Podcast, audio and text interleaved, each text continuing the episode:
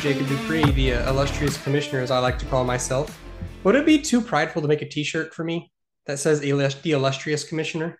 I mean, it probably would be, but it doesn't mean you can't do it still. Eh, amen. That, that voice you just heard was uh, the glorious, almighty Jance, who always accompanies, accompanies me. Jance, how are you doing tonight, amigo? Good. It's. I mean, how could you not be happy with this past week of fantasy explosion? Finally, I mean, it seems like we had like four weeks of just complete slop. Yep. And then this week was so fun. And unfortunately, an Empire ran up against the Doctor, who scored 190 points, featuring 40 from Christian McCaffrey, 40 from Alvin Kamara, and then, oh yeah, 33 from Tony Pollard. So that yeah, kind of week. The, the dream of Empire back to back is most likely dead, but I'm going to keep trying. But, anyways, we'll just get jump two things and have fun with life. A couple injuries of note. Cooper Kupp rolled his ankle. He's expected to play in week nine. Just for kicks and giggles, if you see Allen Robinson or Van Jefferson on a waiver wire in redraft or dynasty, scoop them up. Uh, let's see here. Anything else particular? Not really. I think besides besides Cooper Kupp, I mean, really got out of this week without any major injury news. Oh, I, I don't know, man. I found one right here. Kenny Golladay didn't play in Week Eight oh. because of a knee injury. oh, nobody cares. Retire Kenny Golladay. Um, but anyways, so thankfully, like you said, nobody got injured, nobody croaked. So we're just going to jump into a conversation because we've been real running back heavy in our conversations for the past, you know, ever because I feel like that's the thing that you focus on a dynasty roster to really like win now. We're going to transition to more like the comfortable pillow that always greets you when you go to sleep, known as like the quarterback and the wide receiver position. So, Jance, I'll just kind of let you pilot this whichever direction your little heart desires, and I'll follow. You'll be like the oh. sheep, and I'll be Bo Peep. Sure. Well, we had this discussion. I've been been thinking about it. In most years, we talk about the scarcity of running back, and so you know people are stockpiling that position. We've seen Dayton do it for years to get yeah. success. Um, but this year almost feels different. That while the running back position is not super top heavy like maybe it has been in the past, it seems super deep. And now that we've gotten to the middle point of the year, and especially with bye weeks, I mean, like we we can categorize our wide receivers and our quarterbacks as QB ones and wide receiver ones as in a one through twelve position. But as far as actual producing numbers, it's really hard to find twelve guys that you can trust in that tier.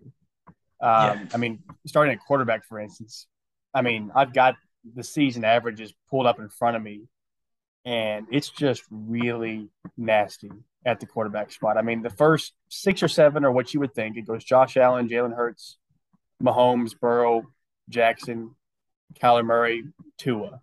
Those are your top seven, ranging from 28 points average for Josh Allen down to 19 for Tua. And we'll even say that right there is a statement of how dominant Josh Allen's been. He is nine points better than the number seven quarterback on a per game basis. It's insane. Super stud. But even Tua, even Tua at the quarterback seven on the year is only averaging 19 points average. You want to guess? And I, this is taken into this doesn't take into account obviously that, that like three point game he put played, up. Yeah, but Tyler Taylor Heinicke, excuse me, is number eight on this list, and then Geno and Kirk Cousins rounds out your top ten. And guys that you drafted towards the back end of your top 10. I mean, Justin Herbert, for instance, I mean, you know as well as anybody, mm-hmm. at least in redraft, was going as a top, what, four quarterback? He's like a top three quarterback, dude. Dynasty, he's, he's still top three quarterback. Uh, Aaron Rodgers, I'm still scrolling down. 27 for Aaron Rodgers, Russell Wilson at 23, Tom Brady at 22. I mean, it's just so bad. And so the reason why we bring up this conversation is that it's it's really important if you can have some of these studs and some of these quality guys. I mean, we see it every week now, especially in our Empire League. It's Definitely. two quarterback and our uh, Criminals League. I believe is that two quarterback. Uh, the Stranger Danger and Criminals are both super flex. Okay, so super flex. So we see the importance of the quarterback spot. I know for me, in my empire in my empire team, I've got Jalen Hurts and Patrick Mahomes. Yeah, and it's, it's real good, boss man. I mean, that's a good floor to start with. And so it's even more. I think it was even more pronounced in wide. We play a game with you when it comes to the oh. wide receivers here, real quick. Oh no. So I'm just going to start from top to bottom on season season average for wide receivers, and you tell me when, or I'll I'll read off the name, and you just tell me whether you, whether you consider this guy a wide receiver one or not. Okay. And once again, I don't mean as in like one through twelve. I just mean like you just you Like in guy- general, whenever I think in my head, I'm like, he can be Yes. my wide receiver one for Yes. a team, and I'm okay. Okay. So DeAndre Hopkins Yeah. up top, Stefon Diggs, Mm-hmm. Cooper Kupp, Mm-hmm. Tyreek Hill, Keep going. Justin Jefferson, Yeah. Ja'Marr Chase, Definitely. AJ Brown, Yep. Jaylen Waddle. Yep. So that, that's eight. Okay, we're good so far. And now is where it starts to get tough. Marquise Brown Nope. nine, Michael Thomas at ten, Heck no. Vontae Adams is eleven. We we both would say he's a wide Mm. receiver one. Yeah. he's only averaging fourteen points. God. And That's then it goes- Mike Evans at twelve, and then after that it's it's total slop. It's a crap fest. Kobe Myers Ugh. thirteen, Amon-Ra St. Brown at fourteen. He's been injured, so Yeah. he could probably be up there. Then Gabe Davis, Mike Thomas, or sorry, Mike Williams, Chris Olave. So. I mean, of all those names we went through, it was about 17 names. I would Mhm. say, I'd say nine of those are wide receiver ones. I'd still give Davante Adams the nod. Just because he's Davante Adams. And then wide receiver twos are even tougher, in my opinion, because we went through a few names. Amon-Ra is going to be wide receiver two. But even like Gabe Davis, while Gabe Davis is awesome, I don't know that I'd want to trust him as my wide receiver two. Deebo Samuel's down here to 18. You would have envisioned he would be, but now Yeah. he's dealing with injury. Michael Pittman's at 21. We, we thought that was an easy Ugh. lock to even be fringe, Fringe wide top- receiver yeah. one. Now he's got And Sam with the- Ehlinger back there. now with the quarterback change, all this to say that this is when you need to be doing scope or scoping out your league, knowing that the trade deadline in all likelihood is in a few weeks for you, and trying to find the value amongst this because in these positions, quarterback, wide receiver alike, it's just especially with bye weeks, it's tough sledding right now to find guys that you value. Um, or I should say, guys that have the kind of value that you initially would have drafted them to be. Dynasty Yeah. the same way, and that's I want to take that conversation this direction. When it comes to dynasty, I mean, just of those names that we kind of read off in that middle portion, uh, like a Mike Evans, a Davante Adams, uh, a Deebo Samuel, CeeDee Lamb's at 19, Michael Pittman. Are these probably what you would consider slow starts to this half of season, giving you any reservation from a dynasty aspect for some of these guys? I mean, it's the difficult thing for me is like whenever like you have the top end names, like you know, for instance, like the Justin Jefferson, Ja'Marr Chase, AJ Brown, Cooper Kupp, Jaylen Waddle, players like that. I'm like, I'm seeing something week in, week out that lets me know that this guy's going to be good for next couple of years, almost regardless of who's playing quarterback. Sure. But after that top like eight, there's so many question marks out there that I just I, I don't know. Like Well, I- and and I know you want to get into this, Mhm. whether we can do it now or even a little bit, but I can't help but feel, especially with the wide receiver position, that how down quarterback is this year. is There's got to be it. some sort of tie in here. Yeah. from the standpoint of, of it only makes sense. And we've had this discussion time and time again on this podcast, but with the changing of the guard that seems to be happening now, Mhm. at quarterback, especially with the likes of an Aaron Rodgers Yeah. and a Tom Brady and these sort of guys, it almost feels like we're losing some very top tier quarterbacks and we haven't quite yet gotten some guys to replace them. Mhm. I mean, we have some young studs, don't get me wrong. I mean, obviously Joe Burrow, Lamar Jackson, But we're going from Mahomes, a Allen. bright age where for like it seems like for a decade we have a great quarterback play. I mean, like Drew Brees, Peyton Manning, Tom Brady. Um, I mean, Ben Roethlisberger was there for a little, for a hot minute. Uh, Russell Wilson was there for a hot minute. You had um, oh, who else? Like Philip Rivers. I would consider him. He was a Yeah. good fantasy quarterback. Yeah. But like you said, now I, we're just we just need to do an episode coming up where we don't talk about any games itself and just call it like the Dynasty Dark Age because I feel like, like we've said, is there's a changing of the guard coming at pretty much every position to where running backs, kind of aging out with those top like five, six guys that you think about for, you know, almost since 2014, 2012. Wide receivers, it's the same little bit. Quarterbacks, the same bit. Tight ends, I mean, it's just gross in general after you get past Kelce and Mark Andrews, but Kelce's going to be 33 right. next year, I think.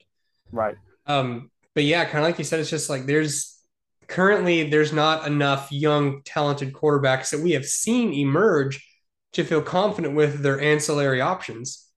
Right. So, but and we're waiting on some of these guys to kind of take that step. We keep waiting on Trevor Lawrence to get there. Yeah, that hasn't happened yet. We're waiting on Justin, Justin Fields, to, get, to get, players around him. Correct. It's just, it's like these guys are they're kind of on like the precipice. We think they're going to be there, but it's just like Tua really is the only young guy that's just taking the next step this year.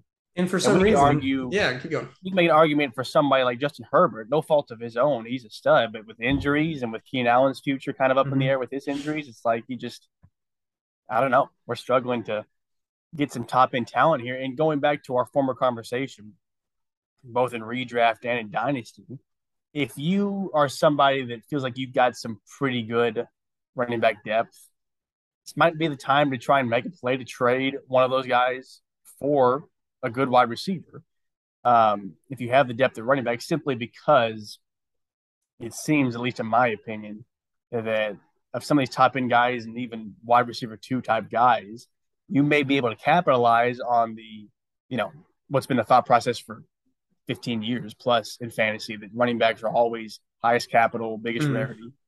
Um, and you might be able to find somebody in your league that still has that mindset and be able to get a very good wide receiver in place of that. I know I've been making moves. I know our this this context is redraft, but I, I went Still, in yeah, a span of a week and a half from a guy that had surprisingly enough a lot of good running backs, mm-hmm. and I'm looking at my roster going, my roster is good.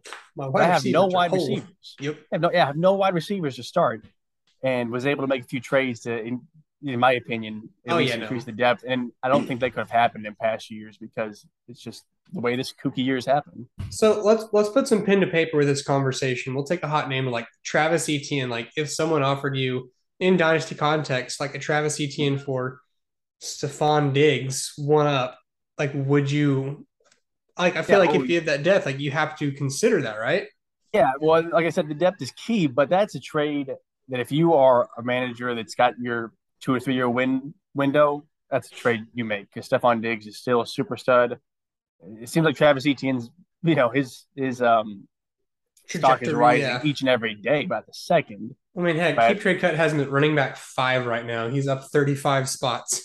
and the only thing that worries me about him is nothing performance wise, but you just start to wonder can he hold up to with Jacksonville as well? But you wonder if he can hold up to you know 27 touches like I think he had this past week. That that concerns me a little bit because his body type just mm-hmm. doesn't profile to getting that many carries and sustaining it.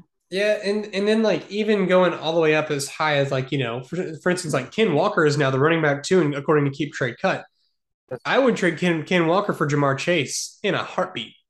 And the thing is, is kind of like we've talked about, is running backs are always they're always sought after. It's everyone wants it. I mean, it's the the young running back is an amazing thing to have on your team because suddenly you just feel so much better about your life. But which but like what we fail to realize is in about two to three years, their career, unless they are a superstar stud, is probably getting close to the end of the line. Right. Well, and, you make a good point there from the standpoint of taking that trade an example as as young and amazing as Ken Walker appears to be. Um, there's just so much more security in the wide receiver position mm-hmm. because if you're a stud, more than likely you've got eight to ten years, assuming you can keep up your production. Nobody's going to come out there and just take your position on the field more than likely unless you get injured. Um, and the lifespan is just so much longer for wide mm-hmm. receivers. They tend to not get injured quite as much with long term injuries. It seems.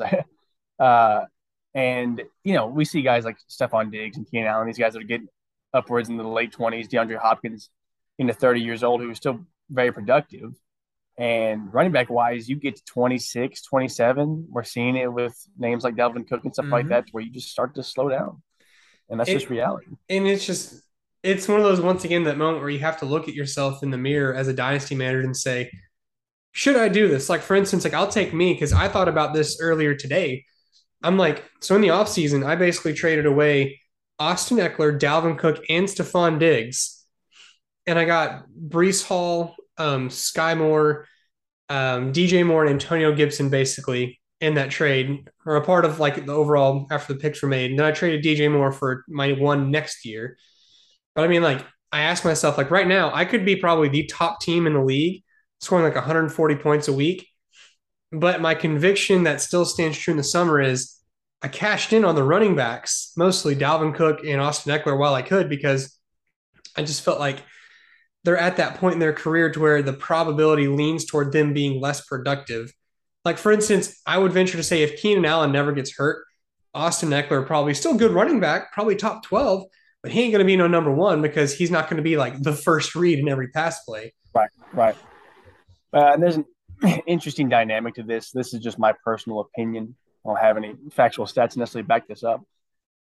but receivers, once you have them, seem to be a more surefire bet. But to me, it almost feels easier up front to get a stud running back when he's young and a rookie. Mm. From the standpoint of we've seen it, we saw it this year with Breece Hall oh, and Ken Walker and Dameon Pierce. These guys that come in, if they can, if they're talented enough that they can step foot in that RB one conversation, then they're in, mm-hmm. and they're going to be good for you certainly for the short term, if not for several years. Wide receivers can seem to be a different game from the standpoint they have to rely on quarterback situation, which is not always great. You're relying on an offensive coordinator that's able to scheme you open. Um, and so for some of these rookie wide receivers, we're seeing it this year to where some of them have popped at different times, but we haven't we haven't identified the stud yet. Um, to where there's going to be one that, that pops here in a couple of years with these guys, but we don't know which one it's going to be. Harder to identify in your rookie drafts. Um, but once you have them and once you find them, like we mentioned, you're going to have them locked up for five to ten years maybe. Oh yeah like because like i'm sitting here in most of my dynasty leagues. Hey this is a great feeling by the way. I have Ja'Marr chase and Jaylen waddle in a couple of my dynasty leagues. I'm not even looking at wide receiver in the draft unless it is a, an absolute stud talent obvious best guy in the draft. So like just that security of knowing that both of those guys are most likely going to be in good situations. I mean, we've seen Jaylen Waddle produce with backup quarterbacks I imagine Ja'Marr Chase would probably do the same, but you know, Joe Burrow's not going to go anywhere. Like that security that I have, like genuinely, it's kind of a weird thought process to put myself through, but those two could be on my main rosters for genuinely eight years, a decade before I start thinking of anything. Because I mean, like Julio Jones was 31 when he finally started to croak and started, you know, be bad. Uh, DeAndre Hopkins is 31. We have other historical references. Like, I mean, you want to throw out like a Roddy White, a Brandon Marshall, um, even Mike Evans, I'd argue, is now in that territory of they've been great for about eight to 10 years of just rock solid, steady production, even with injuries here and there, whatever. Like you're never wrong to have them on your roster. But meanwhile, when you look at running backs, like Dalvin Cook, Austin Ekeler, like, you know, just in this example I traded away, or heck, I'll even throw like Breece Hall, Ken Walker, Dameon Pearson. In about three years, there's a genuine chance all three of those guys are bad just because of their position. Like obviously, I wish them the most success and all that stuff, sure. but you just kind of look at running back as a position; they're just viewed as a dime as a dime a dozen. So whenever you do have that rock solid, rock solid superstar like Bijan in this upcoming draft, that's why you have managers clambering to get up to the top end of the draft, which is when you know sometimes you can make a haul off of guys like that. Well, and it, you know, what we're discussing here ultimately is just simply, you know, our means of roster construction and roster building yeah. when it comes to dynasty. And as you mentioned, and for myself, it, it feels very similar in the fact of when I'm trying to build a dynasty roster, I want to establish those quarterbacks and wide receivers early if I can, because like you mentioned, it allows you to almost focus on other areas if you can get a young stud wide receiver. I mean, sorry, excuse me, quarterback um, which is like for this reason, I was offered a trade this past week for Joe Burrow that I have in our Stranger Danger Dynasty League. Awesome trade from a value standpoint. I checked it. I was getting greater value in the trade, but Joe Burrow was by far the best player in the trade. And mm-hmm. there's so much security in having a 23, 24 year old stud quarterback that I still denied it not because the value wasn't there, but it's just like there's so much security in that that I'm just not willing to have to go back through it again and have to dig up and find a young quarterback. And and that's and, like like you said, like and this is where like I enjoy this conversation. It's roster based construction because you know obviously everyone's trying to find their best way to build a roster, but like if you can find these cornerstone pieces of a rookie quarterback who even in a single quarterback league, if you're telling me like you have a quarterback who's going to be quarterback 15 for his entire career, yes, smash accept probably one of the best trades you'll make in your lifetime.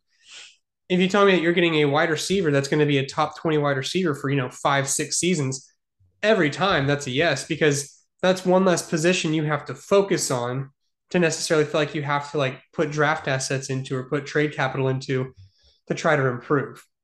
Right. And kind of like like we mentioned with this dynasty dark age, we feel like we're approaching with just positions in general. It's like, do I really want to give up this young guy that I've seen be good for two to three years for, you know, a bunch of draft capital for a hit or miss prospect? Because remember, as much as we fawn over draft picks, I mean, you're talking to two guys here through across like three leagues combined. We probably have like close to 20 first round draft picks. And I'm not even kidding. Like, we understand that these picks, when push comes to shove, are lottery tickets. Yep. There's nothing solid. There's nothing said and done with them. And so, like, for instance, if I had the opportunity to trade a couple first round draft picks for some young stud that I've seen be good for a couple years in the NFL, I would probably do it. Just right. because it's it takes the wonder out, like we've seen it with our eyes. Right. Well, and, and you know, going off of that, it feels like feels like to me that I'll just speak from personal experience for me. The running back spot in a dynasty is something I'm always trying to turn over and try and get more. There's never enough on the running back side of it. And it's strictly related to how susceptible these guys are to injury, replacement, and age. And so, you know, as we just discussed with quarterback and wide receiver, if I can get them, I've got them. It feels like, at least for a while, you know, save for, you know, mm-hmm. an outstanding circumstance of a terrible injury or just something crazy. Yeah but I'm I never can feel happy or content with how many good running backs I have because it could change in a year or two. And so, you know, whenever we're trying to get draft picks, you not only are you obviously always wanting to get as high as you can when you're trying to trade for, you know, a draft pick from somebody you think might have a bad roster, which is which is such a toss up in, in and of itself. We've seen that amongst our picks that you know you may think these teams are one thing, but fantasies fantasy is a fickle beast. It's tough, but you know, you know that for the most part, these running backs are always going to go top three, top four. These stud guys. Mm-hmm. And so, if you can find a way to get yourself in that lottery, you know, outside of just sucking and doing that, which is also a possibility. Legal tanking is a thing, okay? But and that, and that's part of it. That's an offshoot of this conversation. Is you know, I would ne- always start a full lineup always play mm-hmm. to win with what the roster you have in the regular season. But once that's done, then understand who you are yep. and understand what your team is and play to those strengths. Because similar to the, you know professional basketball or whatever, you can be great, you can be terrible, but you don't want to be in the middle. Yep. Uh, and that's you uh, those running backs. That's what matters. Oh gosh, I mean that's why. Like, listen, it's like I have Miles Sanders on like all my dynasty rosters for some god awful reason, nobody wants him. I'm like, homeboy is a top 15 running back. That's right, Gents. He's number 14 in points per game. Eat your heart out. I hope it stays I thought way. I checked and he was lower than that. I checked the other day and I saw that he was number 14. I will say it was probably before the, this week's games happened. So he's now he, he's 17 on the raw data. Now, with that said, that doesn't take it doesn't get full context because Breece Hall is number eight, so he's mm-hmm. out. So that moves into 16. Cordarrelle Patterson is just in front of him. He can afford to miss one more game, and then he's right on that 12. I like my odds. He's supposed to be back in week nine. We'll see what happens. So let's, let's say Taylor. he doesn't, though. Let's say he doesn't. Then he's 15 exactly on the dot. But and so, then and plus he's already had his bye week, and a lot of these jokers haven't had their bye week yet. Right. Well, this is season this is season average. I'm looking at, so that, but that doesn't matter. It still counts because I think it logs it. Anyways. Well, I mean, it counts in the standpoint of they have another game to either go up or yes. down. so does, but so does Miles Sanders because he he missed that game. But anyways, neither here nor there. Um, that's why like I've been trying to actively trade him to rosters who are competing who still have like a first round pick because I'm like, like I find that borderline roster. I'm like, hey man, you're like number six in the league. This guy's currently like a top 15 running back on the best offense in the league Just right. switch me your onesies, and next thing you know, you're pushing like the number four, number three in the playoff position. But if, if I had to give a guess as to why maybe you're not getting as much body as you because people as, as, much as you might hope as somebody who's seen those same trade offers and hasn't sent you a trade is not that that Miles Sanders isn't good because he is. It's just that it feels like his ceiling is at a hard cap because he's got a, he has a 28 point game. You know, mm-hmm. kudos to him. But otherwise, from that, he ends up being about a 13, 12, 14 inch guy, which is good. It's mm-hmm. very good. It's just that Miles Sanders isn't the type of guy that's going to win you a week. I don't know. 28 points disagrees with you. And plus, I mean, on average, I'm saying this like is a, listen, here's been the angle I've been working on people for like the past three weeks. I'm like, listen, he plays Houston, Washington, Indianapolis, Green Bay, Tennessee, the Giants, and then Chicago all the way through week 15. The first matchup you're actually going to have an issue with is week 16 at Dallas. But even against Dallas, Homeboy already, you know, he already had a good game against them where he had 18 carries for 71 yards and a touchdown. I've been well, sitting here, I'm an advertising like, hey, sure. I love him, but well, and, I want to pick for him. and the problem with Miles Sanders, and I would change entire scope, is if he caught any passes, oh. It'd be a different story. He caught me they three just, passes a game, sold. They just don't. They just don't. They don't target him, and so he's limited to what he can get you on the ground, which he's a solid 60 to 80 yards a game, mm-hmm. and you hope he scores. Yep. Now, in the context of last year, this offense is so much more explosive that he's they're in the red zone a lot more often. He's going to get more red zone opportunities, so he has that going for him. It's just if, if this guy caught passes at all, you're right. He, he would be a stud. You'd get a first round pick for him. It's just, and, the problem is we've seen him do it. We've I know. seen him do it in the past. They just don't care. I know. That's what breaks my heart. But I mean, we didn't mean turn this into Miles Sanders hour, but I wish we could. But um, it's just one of those things that when it comes to dynasty roster construction, Typically, you add your cornerstones with a solid quarterback and some form of solid wide receiver, like even if it's a back end wide receiver one or a top end wide receiver two. After that, you can start plug the other holes in your roster to where, because I feel like you and I can agree of whenever you do acquire a running back, that's kind of signaling you're pushing for the next three to four seasons. Right. Um, just because their shelf life is shorter. But what do whatever you want with that conversation uh, wide receivers are fantastic. They are, I, would like to say, they're the butter when it comes to your dynasty plate because it makes, or no, sorry, they're the bread when it comes to your dynasty plate because it just it hits solid. It gets you that nourishment. Running backs are going to be more like the salt or the gravy or like the you know the butter that you spread over stuff, just because they make everything just a smidge bit better. Just pushes it over the top. It's fantastic. Uh, but kind of to bring this first half to a close, I have a conversation that to bring up real quick because we've seen in the past where a team goes like has a young quarterback and they go acquire a megastar wide receiver. I mean, happened last this season with Jalen Hurts, AJ Brown. It happened a couple years ago with Josh Allen, Stefon Diggs, uh, DeAndre Hopkins to Kyler Murray, and just kind of you know players of the sort.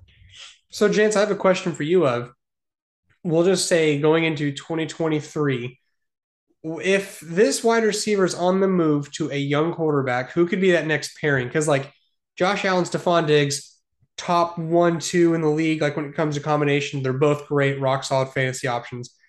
Jalen Hurts, AJ Brown, same thing. Um, even whenever it was, you know, DeAndre Hopkins, Kyler Murray, same thing when they made that deal. So like my question to you is, we'll say like I have I have four or five names here. Like if Chris Godwin gets traded to a team that has a quarterback or you know young quarterback who has who we kind of see flashes of but was not great could they elevate their game so like for instance if you know buccaneers suck tom brady officially retires their rebuild mode team comes through with hey we'll give you a second round pick for chris godwin like if he went to the giants could we consider like daniel jones to be a part of the same kind of like general class that we've seen in the past of a decent young quarterback who all of a sudden has a great receiver, and now they're both elevated. Right. Well, in the context of Daniel Jones, it's it's so difficult to project because his fantasy production this year is, is almost exclusively come by his running ability, which we talk about that a lot in mm-hmm. this podcast. But like, just the passing numbers haven't been there yet. Yet he's been efficient. I want to see how this goes for the Giants because if he could stay there, say they they they saw enough from him this year, they'd let him stay mm-hmm. then I could get on board with this. Now, I don't think he would make Jalen Hurts a Josh Allen leap by any means, but I Yeah. think he could get into that fringe top 12 if he could get a stud receiver like a Chris Godwin, a DJ Moore, somebody like that. Kadarius Toney could have stayed and actually Yeah. been what he was supposed to be. Um, then yeah, because we've seen uh, Brian Daboll be able to mold a quarterback. I mean, Josh Allen was was under his tutelage, so um, he's a name that you could look at. The the two that I have my eye on, and I'm assuming you have them in this category. You correct me if I'm wrong. I will. Is is Trevor Lawrence and Justin Fields? Those are going to be my next two names to bring because, up. because there are other names here. There's like a Kenny Pickett, but surprisingly enough, with all the Steelers' struggles, wide receiver really isn't one of them. They're all they're trying okay. to trade away one of them.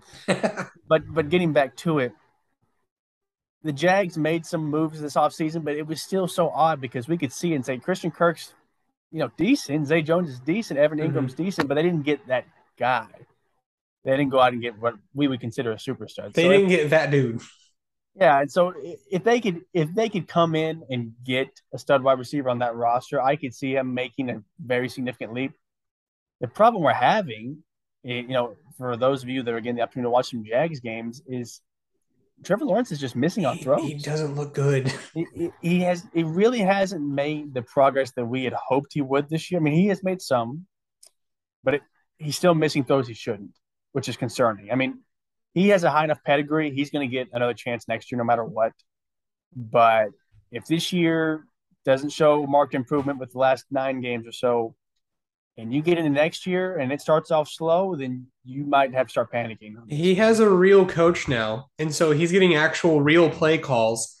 And he we've seen flashes, but we haven't seen the consistency. So how about this? I'll just give you the five names I have listed, and then we kind of pick and choose from there. So I have Chris Godwin, I have Brandon Aiyuk because I do think that he can be that dude. We have seen him be that guy before. Um, then I have a pair of Broncos with Courtland Sutton and Jerry Jeudy. We don't know what they're doing. That team is all over the place. If they just decided, you know, whatever with Russell Wilson, I don't know. I'm, it's unlikely, but we also thought it was impossible that AJ Brown was going to get traded from Tennessee. Okay. Um, and then the last one that really will perk some ears is Tee Higgins. I say that because they're going to have to start paying Joe Burrow and Ja'Marr Chase soon, and I don't think Tee Higgins is going to want to stick around for the contract he would get in comparison to. So I feel like he might be a under the radar name, and like for instance, like if Tee Higgins went to Chicago, oh my god, Oh, great! That'd be so great because finally you'd have Justin Fields with a with an alpha one who can go up and get any pass, who can run basically whatever route. I will say yes, he's good, Conrad, but I still think Ja'Marr is significantly better. um, but like he'll finally have that dude, and we could see both of them ascend to potentially like new heights. Right. Well, and, that's the name that I'm I'm really excited about right now. Is Justin Fields is a guy at least that I was high on coming to this year, and they started off so terribly because it's as if the offensive coordinator, head coaching staff just had no idea how to use him. They didn't pass the ball, they didn't run with him. They've completely flipped the script on script on that the last four weeks, and now he's been top like eight-ish quarterback the last four weeks. The rushing floor is there, Mhm. rushing for 60 to 80 yards a game. He's being efficient with his passes, even if he's not getting a lot of yards He if he doesn't can have get a stud wide throw to. receiver, yeah, if, he can get a stud wide receiver, and this organization decided to actually build around him and Mhm. keep him, then the sky's the limit for Justin Fields, in my opinion. Oh yeah, I just, I, I so desperately want to see it because we're we're seeing flashes of what Yep. he can be, and you just you want this organization to go all in, and instead they're trading away they Roquan just Smith. Roquan Smith. They traded away Robert Quinn. They traded away their other defensive You should be getting players, man, to Yeah. build up this young roster. Uh, but yeah, like so, like we'll say, like we'll stick Tee Higgins in Chicago. I think that's a match made in heaven. Like I think Tee Higgins is just applicable everywhere because of his size alone.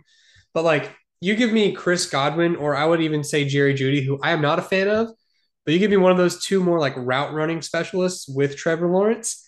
I think that will help with some of that intermediate inaccuracy that we've seen from him because they can create separation at a whim uh, just because they are that good. And, and one thing, last second, is Yeah. we've seen this with Tua is that I don't think he's all the way there as a passer, but when you get studs that can run with the ball after the catch and make moves for you, He it looked great. up a lot. Yep. Yeah, that, that that's the perfect example of a guy who got another asset. They already had Jaylen Waddle, got another asset. Now those two are setting records in uh, Miami. But thanks for sticking around for the first half. Second half, we have some questions about the games that's happened last week's Reach Forward. Tap Tap We'll be back momentarily. We're back in the saddle again, everybody. That's right. I quote classical rock music because it's good for the soul. Um, we're going to start off with some game questions here. Jance, are you like mentally prepared in this late hour? Already. I mean, I gave out, I can tell the look on your face is just excited.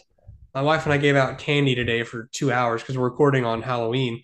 Uh, we gave out candy for a little bit, and there's this little short chumperoo. He's like three foot tall. He's dressed as Prince Charming. He walked up he was like, How many can I have? I made eye contact with him and I said, You take as many as you want, man. You do you, boo boo. and he literally sit there for five minutes, individually picking candy by candy, kind of like how you eat popcorn, one at a time. But I was I was proud of him. His parents looked at me and was like, "I hate you." You've never said that. it's not my problem. It's your kid. but anyways, uh, we'll start off on the top here. Baltimore versus Tampa Bay. A that game was in, interesting to watch. Thank you, Taylor Reeves, for your word. Um, but all right, okay, really now, how worried are we, are we with Tampa Bay? Because we talked about it last week, but I'm bringing it up one more time. Like, is it time to start like hitting the bells and whistles here because they can't run the ball? They can't protect a statue known as Tom Brady, and Tom Brady's starting to short hop some balls. Like, I, I, I, I, mean, I don't know what to do. Yeah, where this is tough is is the Buccaneers are clearly, I should say, severely underperforming. We all know that. Mm-hmm. But with the landscape as bad as quarterback has been, as we just discussed, and some of these receiver spots, it's just I don't know how are you're going to get away from some of these guys. I mean, the targets are so high for Mike Evans and Chris Godwin. I think I saw that both of them are leading the league in targets over the last two or three weeks. And they're, and they're and they're moderately producing. So I mean, you're not sitting those guys unless you just have incredible options, which I doubt you have. You're right about the run game. The run game is non-existent, but Leonard Fournette is very active in the passing game, so you're not going to sit him. And even as bad as Tom Brady is, with how crappy we talked about quarterbacks are, I mean, he got you 17 points last week, which is not great, but I mean, that probably was about a top. No, this week they blew up, but on average, that's a top like 13 finish as this year's been. So these guys are all downgraded from what they were. I still have hope because the yards are there and players are there. They're just not red zone. So it's diminishing quickly. And I think you have to start dealing with reality that they might not get out of this funk. But for now, I mean, you're you're still going to start them. I don't know how you can get away from these guys at the moment. And the terrifying thing is that uh, here's their schedule for the next uh, I mean, I'll just uh, so they Tampa Bay plays the Rams, which is also sputtering. So I mean, that could just be a sputter fest as far as we're aware. They play a surprisingly good Seattle team by week. Then here's the run of defenses slash teams they play just in general through. I'm going to say week 15. Week 12 is at Cleveland, who's feisty no matter what. New Orleans, Marshon Lattimore should be healthy by then. At San Francisco, looks like a buzz saw right now then Cincinnati will probably have a full assortment of weapons and will just continue to look better on the offensive side. Like if you told me they go 0 and 5, 0 and 6 for those games, I I don't know if I could disagree with you. I anticipate they should win a couple, but I said should. but the motivation is still going to be there because any other mm-hmm. division of football, you could see where this could go off the rails pretty quickly to where if they were out of the race for their division, even the wild card with their record, they could just close up shop and call it good. But that division's so terrible. I mean, they're still in the driver's seat. As, aren't, aren't the I know Atlanta's. I know yeah. Atlanta's technically leading it, but I think Vegas would still tell you that the Bucks are the favorite. So they sh- they should, but I mean they're falling fast. Um, quick backup question. Also, you were right. Uh, Chris Godwin is third in the league in targets in the last three weeks. Mike Evans is looks like fifth in the league. So I mean, they're every week. And if that and if the running game and the offensive line continues as we expect it to, there's no reason any of that will change. Yeah, because it's all bad. Um, quick backup question for the next couple seconds. Uh, in dynasty context, is there a Baltimore running back that you want right now? J.K. Dobbins is probably going to be shelved for the rest of the year. I have a feeling. Gus Edwards can't stay healthy. He pulled a hamstring again. Uh, Kenyan Drake is ancient, is bounced around between three teams. I mean, it's it's tough because I, I think it's still J.K. Dobbins because of the pedigree, because Of what we, because what we know they expect him to be, and we know that if, if any of these guys can stay healthy, they're going to be good because we've seen this Ravens run game be effective. And we saw them just take over the second half against the Bucks, who are traditionally a good run defense, and they just ran it down their throats. So whoever can stay healthy in this offense amongst those two top guys, they will be productive. It's just a race to see can you know when they're going to make it back, and can anybody just stay alive in this backfield? And they haven't been able to yet. And uh, injuries are so hard to predict. I would definitely agree with you, but and I would also say that the Baltimore Ravens are probably going to be a sneaky pick to grab someone in the draft. Um, trying to see what all picks that they have. So they have a team that needs a receiver. yeah, well. they have dude. They they traded one away. Marquise DJ Moore to the Ravens. Let's oh, do that. Even even I like that. So I mean, as of right now, the Ravens have pretty much their full allotment of picks. So I would not be shocked if they drafted running back this year, and I would not be shocked if the dynasty community, aka us, freak out about it because of the potential that would be there. Yeah. Um, going on to the next game, Denver versus Jacksonville. Um, do you have dynasty concerns for Trevor Lawrence yet? I know we talked about it a little bit in the first half. I'm not necessarily, maybe concern is too strong, but the uh, the value adjustment for Trevor Lawrence has to be setting in about now, right? Yeah, he no, has not I, been I think, the second coming of Andrew Luck. He's been kind of the second coming of Andy Dalton. No, I, I seriously think you have to have concerns. I'm not I'm not punting on him. I obviously have him in one of our leagues in a one quarterback league. Mm-hmm. But to give you an idea of how my focus has changed, you know, last year when I drafted him and coming into this year, I didn't have a second thought about Trevor Lawrence. I said, this guy's been studied his entire life, the most touted quarterback out of the draft since Andrew Luck, and he's going to be great. You happen. shouldn't have had concerns out of because that was but, all that we were hearing. But now I do have concerns. I do have thoughts of you know we, we keep thinking this is going to work out. What if it doesn't? Mm-hmm. That's not to say that it won't. And he's got time, and I still think he's you know he's a stud. But you know eventually he has to show that on the field, and he hasn't. So I mean, as crazy as it seems, three weeks ago this would have this wouldn't have even been a discussion. But Justin Fields and Trevor Lawrence have been tied together through high school mm-hmm. as the top two prospects in high school, top two guys in college, same draft class. And after Justin Fields' first three or four weeks, didn't even seem close. But now that we see the Bears beginning to actually run the offense through him and use him to his strengths, I mean, sounds crazy to say, but who would you want right now in, that, in Dynasty a quarterback? That was going to be my question to you because I feel like I would currently lean Trevor Lawrence still just because I believe in Doug Pederson and they have more draft picks next year than the Chicago Browns or the Chicago Bears do. Um, but at the same time, like I feel like you I cannot fault someone for preferring Justin Fields because I think you and I had the conversation that coming out of the draft, they were both basically the same to us. Like we're like, yeah, they're great quarterbacks. Both of them are going to be great at what they do. Um, would be allowed to have either of them. But I mean, it, I hate you for asking if, that if, question because I have if, no clue if the Bears still had the same management and the same people that drafted Justin Fields, I it would probably be an easy Justin Fields. Yes, that's a good point. But the fact that they don't have that, and we still don't know if this organization trusts him enough not to draft mm-hmm. a quarterback next year, is my only hesitation. That I I've, I definitely and firmly agree with that because if this team doesn't invest into the wide receivers for Justin Fields, he's just going to kind of dirtle out and kind of be just the guy right. who he's to be Marcus Mariota reincarnate.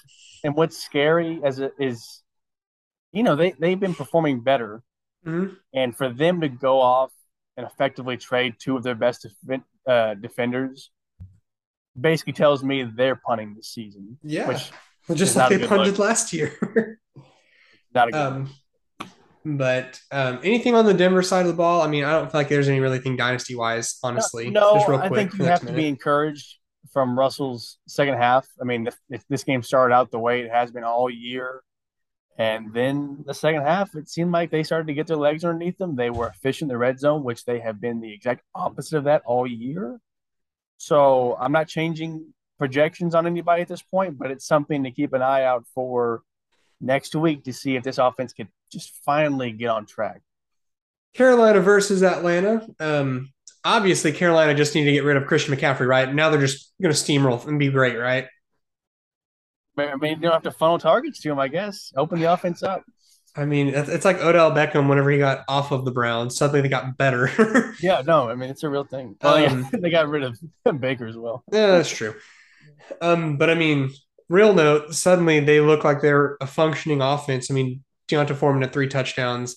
DJ Moore caught a long Hail Mary touchdown, which, by the way, screw you, NFL, for taunt, like calling a 15 yard penalty on that. I'm like, homeboy just caught a Hail Mary last second to tie the game. Get over yourselves. Let's have some and fun. PJ Walker missed him on a couple of throws uh-huh. as well. It could have been a bigger day. Um, God, Bryce Young, CJ Stroud, please, for the love of God, that will look good because their offensive the line. The Panthers are the Panthers are doing. I mean, they're two and six. I mean, it's relative, but if they keep performing like this, they could perform themselves out of number one, number two pick at this rate. I pray to all things holy, no, because that offensive line doesn't suck. They're okay. Oh, they can good. get better. Um, but real quick, in Dynasty, who do you trust more going into next season? DJ Moore or Kyle Pitts?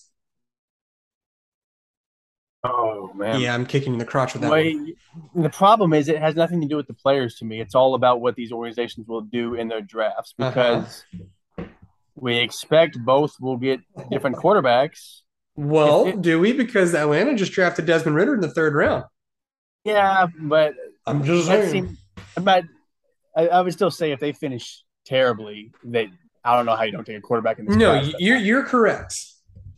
That's what that's the problem. If you tell me that they're both equal and they both can do quarterbacks, then I'll stick with Kyle Pitts because I still believe that dude is a stud we'll, at his position. We'll just for the sake of conversation, because I would agree. Like I would rather have Kyle Pitts over DJ Moore if they both get a new quarterback, just because of his ability. But we'll just say for kicks and giggles that they like um, Desmond Ridder enough to next year just give him the keys, and, and we'll say the Panthers get yeah. Then we'll say the Panthers get like CJ Stroud or Bryce Young or whatever quarterback comes out at the top. No, I, I think I think Jimmy Garoppolo dynasty value has to be going up quite a bit now because I mean it, it took a hit because we could see the way this thing was going, but it's just it's so clear to everybody. It's clear to us. We've said it. The dude is he's a top, top ten receiver in this league. Yeah, top five, top five. If they, and that's the thing, PJ Walker, for all of his how good he's played the last couple weeks, is still not a good NFL quarterback. Yep but their rapport is good enough and they're trusting DJ Moore enough that it's showing what he can be. That despite the fact that he's, he's what is he, 25? He's not even old, but he's not super young. Yeah, no, he's that, 25. DJ Moore will be 26 next year. And by, isn't this his fourth NFL season? Yes, I believe. So I could see if if he just continues on a decent clip like he has the last three weeks, that DJ, DJ Moore could vault himself back up into top 15 ish dynasty receiver because I think he fell as low as 24, 25. Just before the season started, according to Keep Trade Cuts rankings, um, September 1st, he was wide receiver 12 because everyone was hype about Baker. By the way, future note for our brains of getting a quarterback late should not boost players' values. It should probably drop them. Um, from quarterback or wide receiver 12 on September 1st, his low point was wide receiver 35 October 10th, but now Ooh. he's climbed himself back up to wide receiver 21. Yeah, so I, I could see him getting back close to that 15ish range because so, he just he's that good. But so we're in agreement that if next season we see the Falcons are giving it back to Marcus Mariota or Desmond Ridder, that we'd rather have DJ Moore with a probable new quarterback. Now, here's another caveat for the next five seconds. Uh, one word answer only.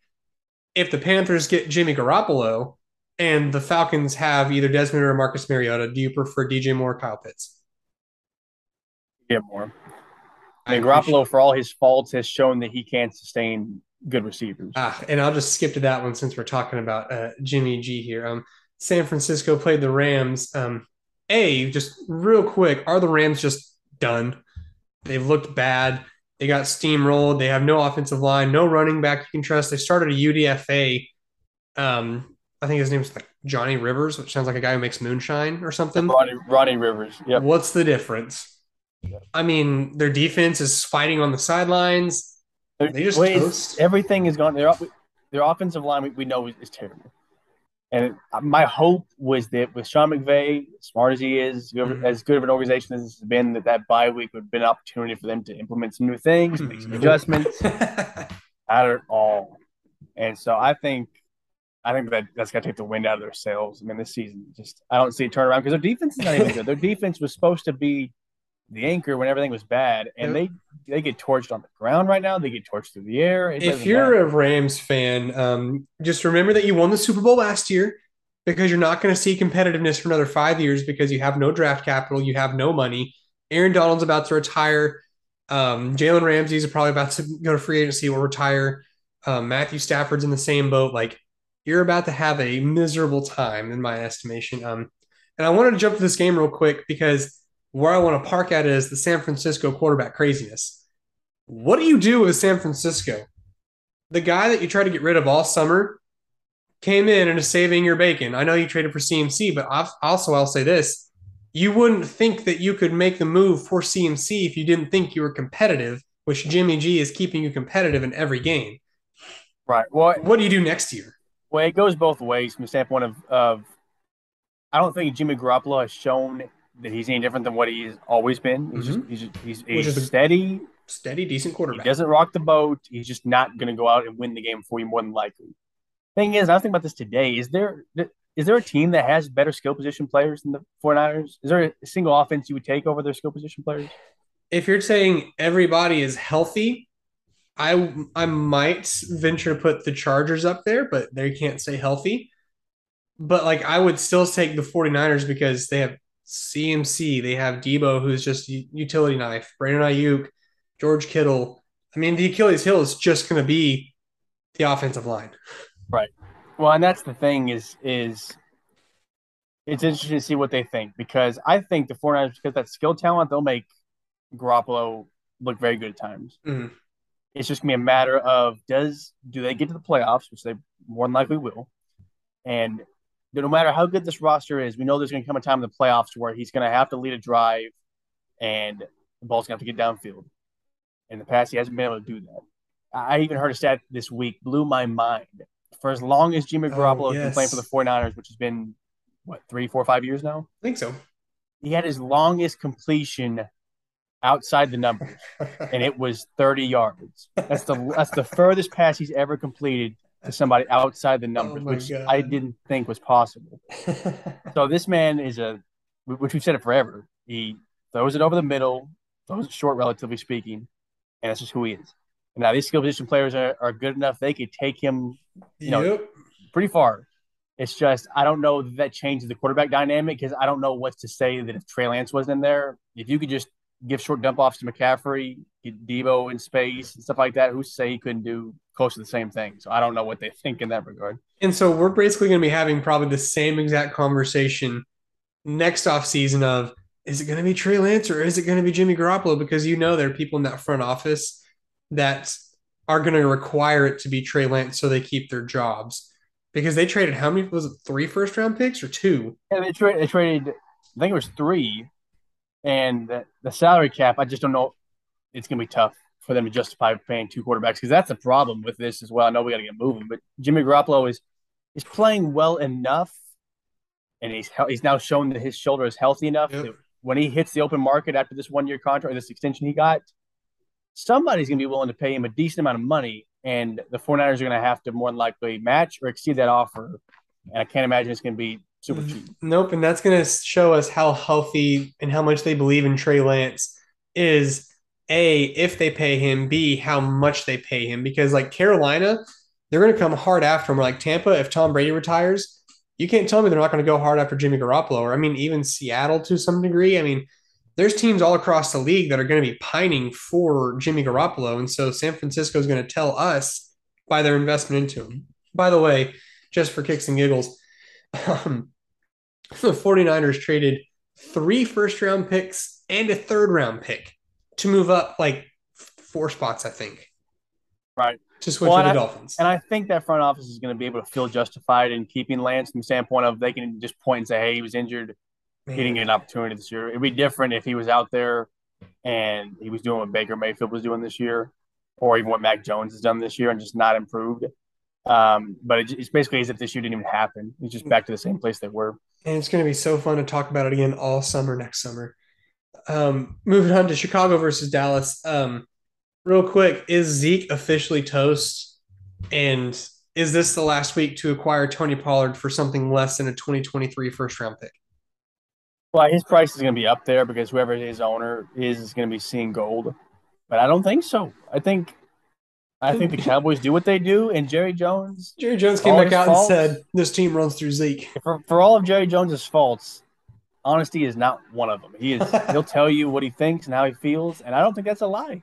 For him to come out and say Zeke, the Cowboys are as, as Zeke goes, and that's the truth. And I wouldn't be shocked in the least after this bye week they go right back to the exact same amount of carries. And I think as good as this week was for Pollard, I think you have to be hesitant for the short term because even as great as it was, he still only got 14 carries. I mean, they made sure Travis he Etienne did not exceed his limit, and they seem to have a certain amount they want to give him, and they're just going to do that. If you had to And guess so- where Tony Pollard is in Dynasty on keep trade cut, where do you think he is?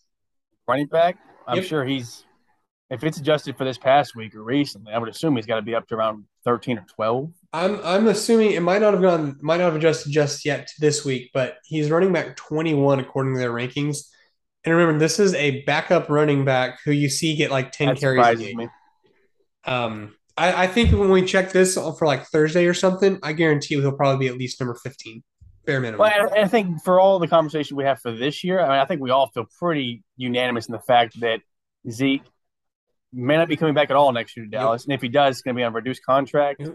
and he'll be another year older with more knee problems. That there's no way they could, you know, not give Pollard the carries over in that situation. Tony Pollard just pops when he touches the ball. He pops. Um, uh, we noted that Justin Fields officially has a pulse. Um, dynasty still a solid guy to have in your roster. Um, Dave Montgomery's dynasty value is something that's always in flex. Real quick, um, do you have any take for a Dave Montgomery manager? Like, is this? Do you go and acquire him because he is he's so, shown that he's a good running back, but yet the team hates him? Well, I don't even know. It's it's, it's so much that it's that they they've leaned in the run game. They've been the most efficient running team in football, surprisingly enough, for all their faults. It's just that Khalil Herbert, to the eye test, has he looks he looks better than David Montgomery. he runs is- more efficiently than David Montgomery. I'm appalled by what I see in keep trade cut right now. David Montgomery is behind Khalil Herbert. Well, I think it's He's just behind. AJ Dillon. They're one year one year difference. right? But it's not. Uh, but, sorry, I should clarify. It's not just age; it's usage as well. That just- despite the fact he's a year younger, he hasn't run as much. That's that still blows my mind because like we've seen David Montgomery be a top five fantasy running back. No, I I think it's just Maybe I'm just a I would- truther. I would assume it's just people worrying that for the last four or five weeks that even though David Montgomery's been fine, he's been efficient. It's just that with the carries and the touches Khalil Herbert's getting, he looks a little bit more efficient, a little bit more explosive. Now, one thing is David Montgomery has not lost his pass catching duties. Khalil, Khalil Herbert's not doing that. So, if you to answer your original question, if you're a David Montgomery owner, I think you just stay pat. You continue to start him for now. I don't think there's a whole lot you can do because you're probably not going to get the value you're looking for because people will be concerned about Khalil Herbert. As a Khalil Herbert, as a excuse me, as a Herbert uh, owner, I've been trying to trade him You just put him to on the trade. Montgomery owner, and I can't get any dice for it. So, um, if you're somebody that has him, though, I don't feel bad holding him because I think there is a while it may not be the most likely of all outcomes, I think there's a possibility that they go in the offseason next year and the Bears see him in training camp and they say, "Hey, we're swapping these roles. Khalil, you're one. Montgomery, you're second. I'd have to can see it check. I'd have to check and see the contract, but I feel like David Montgomery's has to be getting close to being up. Well, this Um, is his this is his fourth. I think this is his fourth year in the league, so I don't know exactly how it goes, but usually, because he was like a second round pick, right? yeah. Well, you, I know you get at least four years. Well, I think if team. Go ahead, and then, and then the team will have a fifth year option in some cases. I don't know his specific. that's just. I think that's just with first round picks is where they get the okay. fifth So then four years, I'm sure is it. Yeah. So, huh. We'll Interesting. Yeah, we'll look. We'll look at it later. Um. Anyway, so picking up some steam here because we burned a lot of time on some good topics. Like I'm not going to hide that. Like they've been fun topics. Um, Miami versus Detroit. Real quick, 45 seconds. Is it time to sell DeAndre Swift in Dynasty? We see the talent. We see how great he is, but yet Jamaal Williams does not go away. You can get a good haul for him, I would. It has nothing to do with the talent. It's we're we're just he's showing us that he cannot stay healthy. And even so, from off that, I think the Lions may finally begin figuring out that hey, if we want to keep this guy, we're gonna have to reduce his workload a lot. And that's not to say he can't be explosive and get you big plays, but if he's only gonna get ten to thirteen touches like he got this week going forward, then he can't be the guy you drafted him to be. He just can't. Rapid fire. De- um, DeAndre Swift or Travis Etienne? Travis Etienne for me right now. Swift or Dameon Pierce? Swift, Swift or Breece Hall? Breece Hall. I like Tough with the ACL injury, but he looks so yeah. good. Um, then on the Miami side, uh, you have Tua, Jalen Waddle, and Tyreek just setting NFL records. I think like Tyreek's on a pace to break 2,000 yards this season. Uh, Jaylen Waddle is just always ever present. Um, Tua Tagovailoa looks great whenever they're all in the field. Um, has been more involved recently too. Gesicki's been involved. Um, I think I heard a stat that Tyreek and Jaylen Waddle have the most combined receiving yards through the first eight weeks of an NFL season ever. Um, and this is why I think last week I posed the question of are they all going to be top five at their respective positions coming in next year um, in dynasty, in, even in dynasty. I'll float that out there, but they look fun. It's a fun team to watch. God, I hope they get better in the offseason. Get Antonio Gibson, Miami. Make me a happy person. I would love it. He's a younger Raheem Mostert who gets hurt less. Anyways, Arizona versus Minnesota. What do you do with Rondale Moore, Moore in Dynasty? Because we've seen a couple games of great, couple games of disappearing hacks. And I'm not just saying that because he's short. I think he's somebody worth holding and trying to acquire if you can. It depends on how the how the Cardinals use him because he started when he came back off injured reserve. Um, he started on the slot, had a couple yeah. of good weeks. DeAndre Hopkins came back. They put DeAndre Hopkins in the slot. Surprisingly enough, for part of the game, Rondale Moore disappeared completely because they put him on the outside. He mm-hmm. what is he five seven? I mean, it makes no sense. I literally think he's five six. Um, and then this past week they put him back in the slot, which is his natural position. He popped again. So if if they can just sure that up and run him in the slot as he's as he should, and I think he has some appeal because he's very talented in that role. I don't know that he profiles to ever be a guy that's going to be a you know a high end wide receiver two or anything, but he could be a good bye week filler. Have him as I think he could profile and, and grow into a guy that could be a very solid, consistent wide receiver two in a pinch and a flex guy. Probably, so I, I, think I he'll probably yeah he'll probably be a gadget wide receiver three for his career, but that's that's not bad. Like if you had the offer of a late 2023 two or Rondale Moore, who what would you take? And this is and this is we should clarify this more often, but this is speaking in half point PPR. If we don't oh, mention yeah. it, we're, we're referencing it's, half point PPR. Yes, because in PPR get, leagues, mm-hmm. that discussion changes. I can see a very solid wide receiver too in that context. I can see that. Um, anyways, real quick, Rondale Moore or late 2023 two. Rondale Moore. Isaiah Pacheco or Rondale Moore. Rondale Moore. I don't trust Kansas City's running back. Brandin Cooks or Rondale. Rondale? I mean, I could change if, if Brandin Cooks gets traded yeah, tomorrow. I was about to better. say. I was about to say that. I could change instantly. Um, Minnesota, nothing's changed. They're they've been the same for the past six years. You just you're happy with life as it is. Um, New Orleans versus Las Vegas. Woof! What a game to watch. Um, I do have a question because I am down on Alvin Kamara consistently. Um, is this time to trade on him to get a haul? Because you can easily convince people like, "Hey, Alvin Kamara is back." He's going to be a guy who's hyper efficient. He's going to get all these yards. And like, if you got an offer of a mid 2023 one plus some sort of middle tier running back, I, I, would smash the accept button personally. I think you should, depending on the, the, position of your roster and right. playoffs and stuff. For me, it's not the reasons we're discussing. I mean, his his targets are phenomenal. Yeah, and I don't see that going away. We talked about this with Austin Ekeler. As long as you're getting those kind of pass catching opportunities, you you almost have to be a stud, or will be, I should say. What I'm concerned about is we almost know for sure there's got to be some form of discipline coming his way next year. Yep. They could be a significant suspicion, if not a full year, which we don't want to speculate. But that, that almost feels like it has to happen. So if you're in a dynasty context and you feel that same way, and you can get a lot for him because these because of these performances, that might be something you aim to do. But if you're somebody that's in a win, win now mode, I have no problem keeping him as well because with the stats he's putting out right now, I mean, he's easy top five running back. I think this is the last year you want Kamara on your roster. Next year, like you said, there's a suspension looming and he turns 28. That's when players kind of start to hit the wall or their roles really change. Um, like, for instance, a, if you're competing, if you have a first round pick and a second round pick next year, I think you send that offer and I think that deal gets done pretty quick. Um, picking up once again a little bit more pace here. Um, New England versus the Jets. An observation I had is Will the Jets stick with Zach Wilson for the long haul just because he he makes dumb decisions? Like there's I think two of his three picks, he's trying to throw it to a guy who's quadruple covered. I'm like, you're rolling out, you see he's covered, throw the dang ball out of bounds. Live to fight another day. I think they will, at least for a little bit, because at front office, they drafted him. They wanted for justification for it. So he's going to get some more run. The bigger question I have is with Breece Hall gone now. Yep. Is this offense just going to be forced to throw, Uh-huh. which is by nature going to cause Garrett Wilson to come back into the fray in certainly a redraft context. We know he's great in dynasty, but I, I- I think this is where the team's going to discover a lot about Zach Wilson's future on their team. Like this is a dark horse to potentially get like one of those middle tier quarterbacks in the upcoming draft. I will stand on that stone. Kobe Meyers a consistent starter. I mean, Might as well. keeps- He just keeps going. Throw him out there. Like, touchdowns. like you said, he, he went from no touchdowns the first four years. All of a sudden, like Him a and- touchdown every ten. him and catches. Miles Sanders, man. Yeah, baby. Same wavelength. Um, Rhamondre Stevenson's dynasty value. Do you value him as a top fifteen running back, real quick? Up because it's hard to trust the way Patriots view running backs. I wouldn't be surprised in the least if they draft another one next year. But what you have to be excited about is he's catching so many passes. Yep. If they let him keep that role, that changes the entire game because that's what hasn't happened the last, you know, half decade, if not more. They've never had a guy that does both.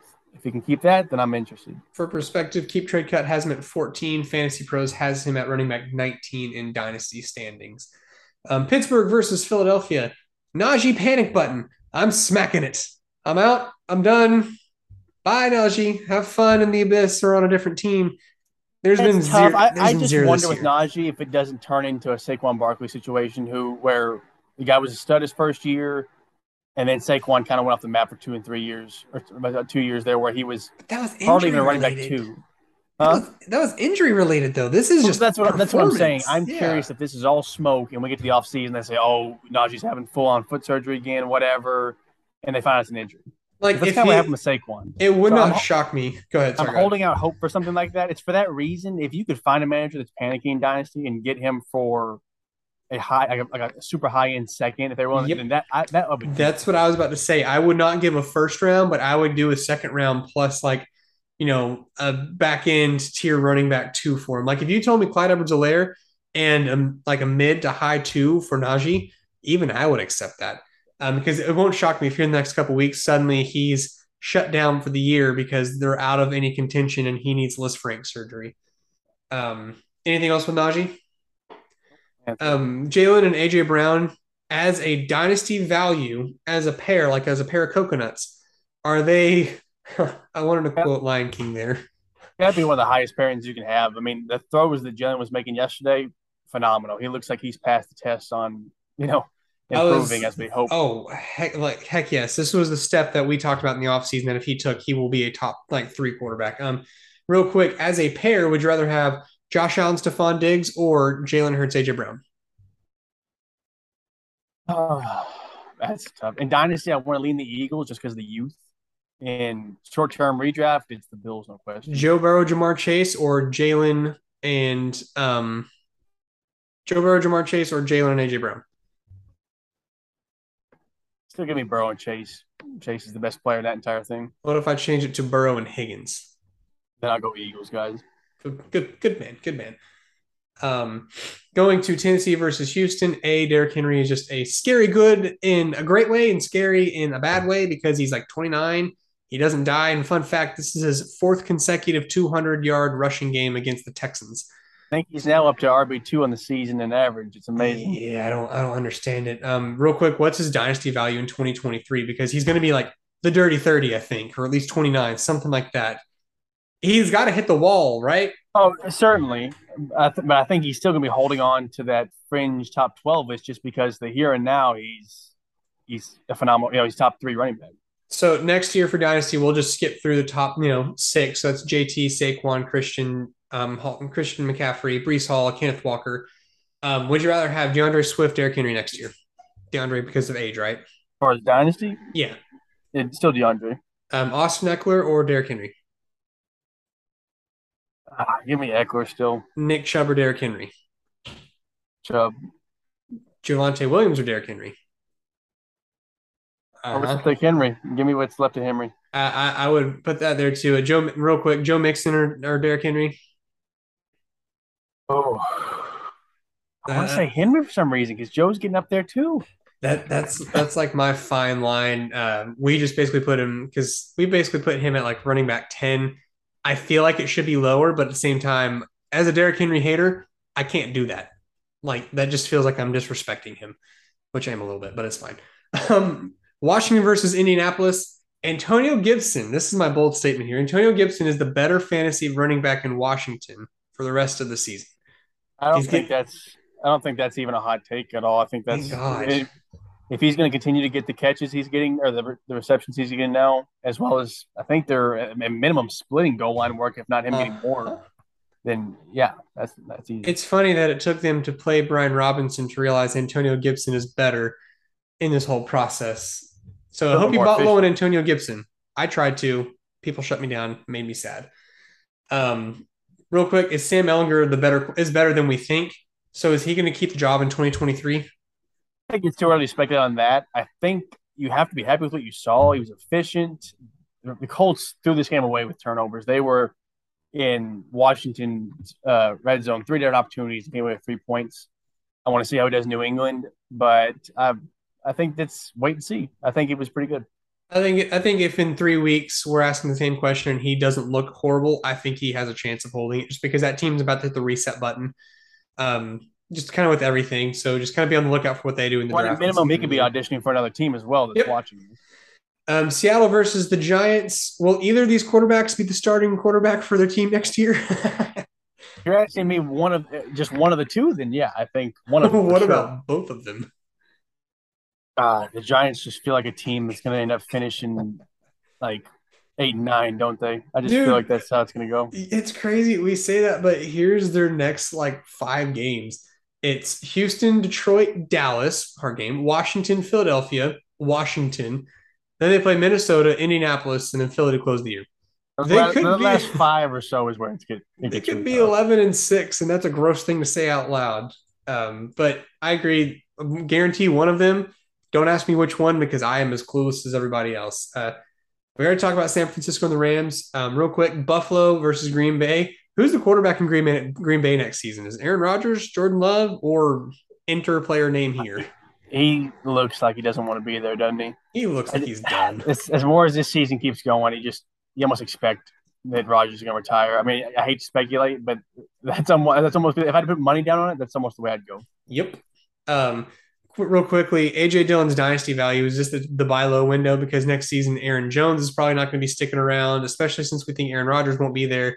So it's probably going to be AJ Dillon, but also we're seeing. Uh, I think LaFleur it is a buy low. Look, uh, kind of sketch. I think it is a buy low from the standpoint of, of we saw how good he was last year, and he yep. just looks. He's just been inefficient this year, so I'm going to continue to, to stick with the larger sample size and still say that he's good, but it's a little worrisome that it's just hasn't been as good as you thought it'd be. Uh, real quick analysis, and my question for the Cincinnati versus Cleveland game, which is not a question, it's Cincinnati is going to miss Ja'Marr Chase because they can't stretch the field. End of story. They lost 13-32, by the way.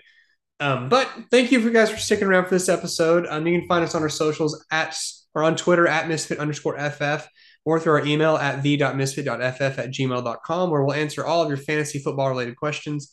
Um, Jance, thank you for hopping on. And now it's officially like Christmas season. Hey, me, enter the Christmas bells here. See, look, they're going right now. It's glorious. Listen to it. It's, I can hear the sleigh bells ring, ting, tingling. Um, but thanks Look for my wife. I gotta put the tree up soon. Yeah, I told my wife we can do that soon too for my own safety. But um, thank you guys for sticking around. Find us again on Thursday where we'll be previewing Week Nine. Gross, but yeah, we'll be here for it. Dynasty never dies. Catch you guys later.